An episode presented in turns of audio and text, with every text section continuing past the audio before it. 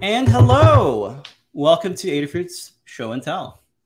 I'm Yes. Noah Everwes, designer here at Adafruit. Joining me every week is my brother Pedro. My show. buddy Pedro was, and this is a different show and tell. This is the best place to come and show off your awesome DIY maker projects. Doesn't have to be makery. It could be like craftsy or artsy, or of course 3D printing, electronics, PCBs, and of course a tour of your workspace is always in here. So and take a couple minutes, go through the audience. We're gonna start off with some of the Adafruit peeps. Yeah, Go ahead and start off with who you picking? I'm picking this one.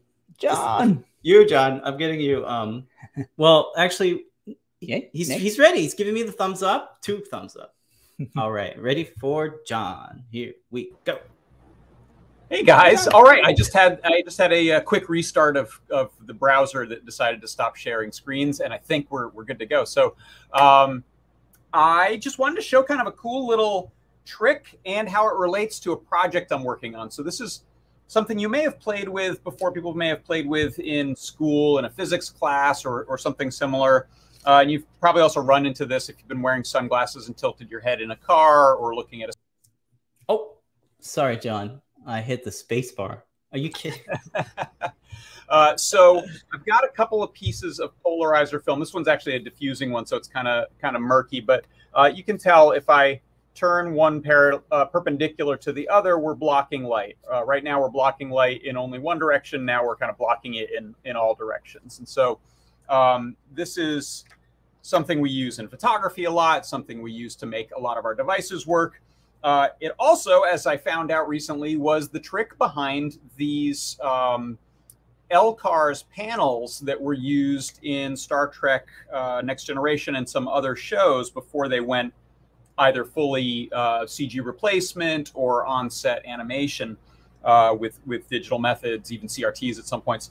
Um, and so here, what I have is a little light panel. It's going to be real bright photography or video light panel. Uh, and if I take a piece of polarizing film and, and, put it in front of it, you can see it really does a, a, terrific job of blocking a ton of the light once it hits close to maybe 80 degrees, 90 degrees, 110, and then then we're back to see-through. Um, and this works in in kind of both both directions here. Um, so what I have here is this um, LCARS panel from from the Star Trek uh, shows, and it is essentially a vinyl print that's um, backlit and stuck to some acrylic. And I've been looking at different ways to illuminate this. Um, one thing I've done is added some blockers here that I laser cut so I can sort of separate what light's going through it. And I'm working on some methods of uh, using matrix panels to, to animate these. But the trick that was used in the originals was they built a big light box that kind of threw threw a bunch of light um, behind it on the set, and then they taped pieces of polarizing film. You can see this one has one piece, this one has another, and I've got them in opposite orientations from one another. So you'll see I've got a couple of these um, indicators that are either showing up or are not.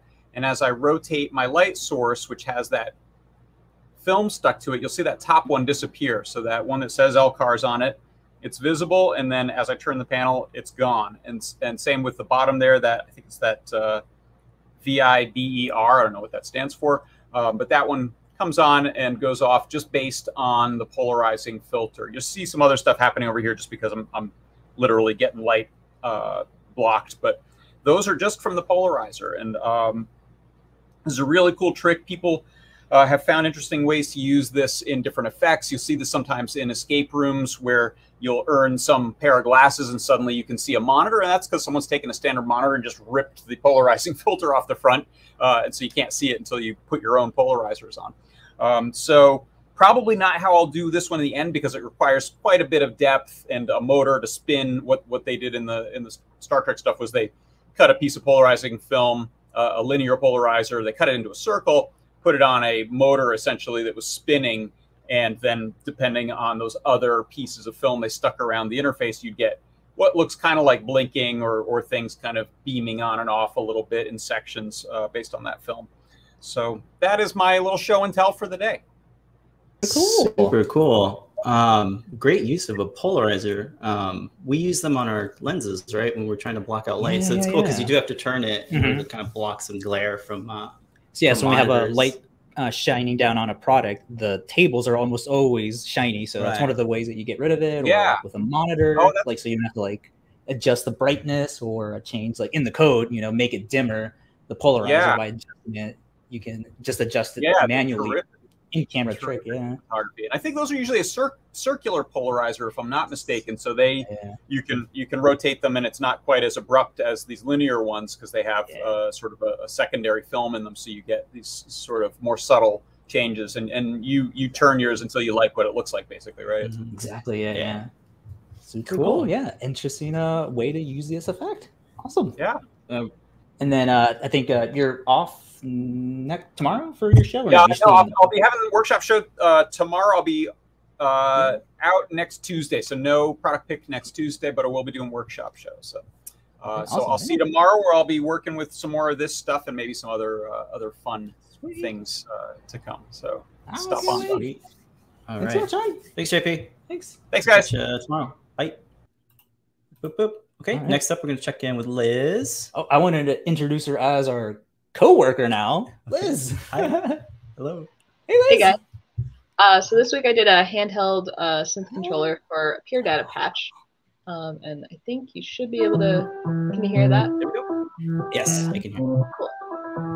So when I turn this, it's affecting the filters on the synth, and then when I touch on different parts on the touch screen, um, it'll change the notes. I just have it as a two octave uh, C7 chord, so it'll always sound good.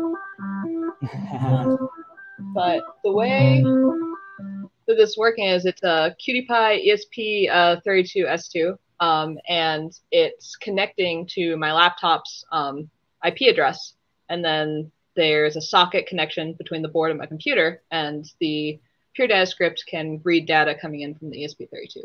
Uh, so definitely a lot of really cool stuff you can do with that. Um, kind of similar to the video synth I did last week, where there was a socket connection for the Python script and the processing script. So sockets definitely have a lot of, lot of options for folks um, to connect things that you may not think can talk to each other. Yeah. So yeah, I kn- there's I haven't noticed any latency too. So like for live performances, I can see this being really cool to not have like all these wires Mhm. on you. So that's- Exactly. that's a cool. yeah, cool yeah, feature. it's really snappy. So Sweet. Yay. And uh, Learn Guide just got published, so everybody Yes. can check that out. Get the Yeah. files and, of course, all the code. So cool. Yes. Sweet. definitely. Thanks so All much. right. More musical awesomeness. Yay. yes. All right. We'll, we'll, we'll check in with you next week. All right, sounds good. Have a good one. All right. You too. Bye. all right, let's check in with Jeff. Jeff, give Jeff a moment. Oh, oh. Here we go. Squares are moving around. Yeah, squares. All Hey, right. Jeff. Yeah, so I'm in with a 3D printing project tonight. Um, I always find I need to hold my PCBs in different ways. And so this is a design that I put together. It has little feet on the bottom. It prints uh, standing up like this. So it prints without support material. The problem with the design is this little bit here that uh, kind of clamps or you know holds the board once you slide it in. The little tab. It is really prone to breaking off. So I broke this one far enough before the show that I could print out a fresh one. But uh, when you pull on that tab to try and take the board in and out, it tends to break. But uh, yeah, there's a free CAD file. I'll post the link uh, to the Thingiverse item that you can modify according to your board's dimensions. You need the the depth with the protrusions from the bottom, and then the X and the Y of the PCB, and you can print it with or without feet. And it's just a little PCB carrier. So- What was the PCB? Yeah, I might have missed with the PCB. Oh, I did not explain what the PCB was. Um, it's got uh, this is for an unstarted Yeah. project. It's got a, a feather, a level shifter, and then a mystery 20 pin connector. But uh, that project is one that I'm doing for myself, and I just haven't been able to get started on it yet. So it's a secret. Awesome. Oh, can't wait to hear about it. So cool. Uh, All right. it, it might happen. It might Let me see. not. That's the reason it's secret. I'll stay optimistic and wait for it. Yeah. All right. Thanks, guys. All right. thanks for have a doing good one. You too. Bye. Okay. Next, Next up, we're going to check in with Matt. Matt. the Maker. Hey, Matt. Hey, Matt. Welcome back. Hey. Hey, you just So had that I was guide gonna- published. Yeah. Oh yeah, yeah. It just Yes, came out so yesterday. Yeah, yeah, yeah. Um, I'm gonna show you some of the UI and some of the performance. Oh, So okay. first thing we're gonna do is we're gonna hit the launcher button, and we're going to load Kodi, which you'll see takes a little bit, but doesn't take that long. Um, and then you're then you're good to go. And then uh, uh, next one, I'm going to show you RetroPie. Uh,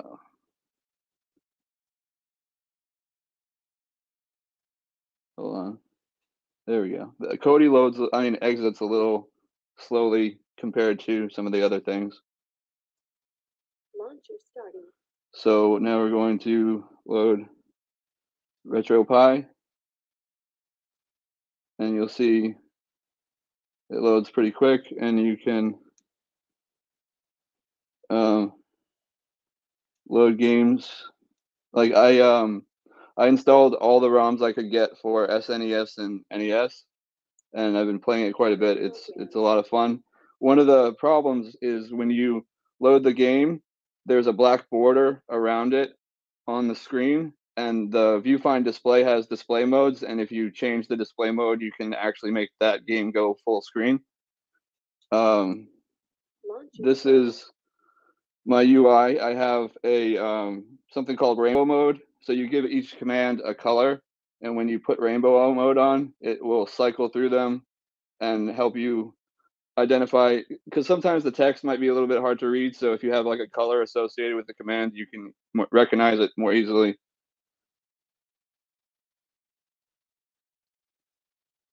And then uh, I've set up live streaming. I have four live streaming options, including one is my um, my own server. So uh, in a few seconds, it'll be live on uh, mattthemaker.org. Excellent. Nice work. That was really cool. Yeah, and I think a lot of the stuff that is in the guide as well. So, Yay. yay, Yeah. how cool. Cool. Thanks, for sharing. All right, Yeah, Matt. very We'll, cool. we'll catch you next time. Yeah, please come back for Bye. more. Bye. Thanks, Matt. Oh, I will. Thanks. Sweet. All right. And we're going to check in next with Denon. Dannon. Hey, Hello, Dannon. it's been a while. How you doing? How you guys doing? Yeah.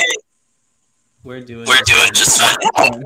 So now I think I talked about before about uh, how I was doing the open source power chair and all that fun stuff, and um, I've been tinkering and collecting parts and all this fun stuff, and, it's the first time I've gotten to play with 2020 extrusion.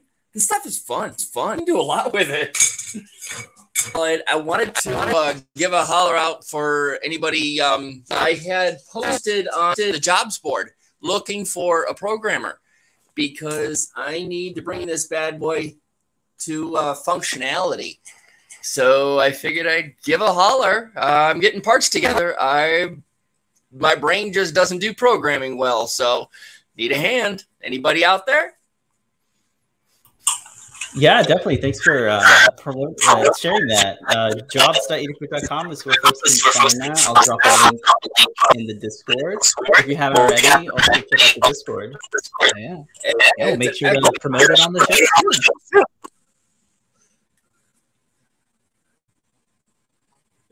too. yeah, sorry, you're cutting in and out and like there's uh, feedback. But yeah, awesome. Yeah, we'll make sure to get the word out. Thanks, Yeah, so Sorry. my um my equipment's old. It's like I tried using my PC and then uh, the internet went out on that. So I tried. u- I'm using my phone. No worries. Yeah. All right, I'll yeah, get the word. Thanks, Denon. I did it. Adios. Yes. See? I love glitches. They're the best. I know, right? So it like adds to the show. it does. Cool. Well, thank you everybody so much for sharing your project with us. Great projects, everybody. Mhm. Um, But don't go anywhere. We Yeah. got uh Ask an Engineer coming up in like 10 minutes. So stay where you are. go walk Yeah. the dog, And we'll see the cat, next week. do the things. Bye, everybody. Good luck with all your maker endeavors. Until next time, make a great day. Make a great day. Bye, folks. Bye, folks.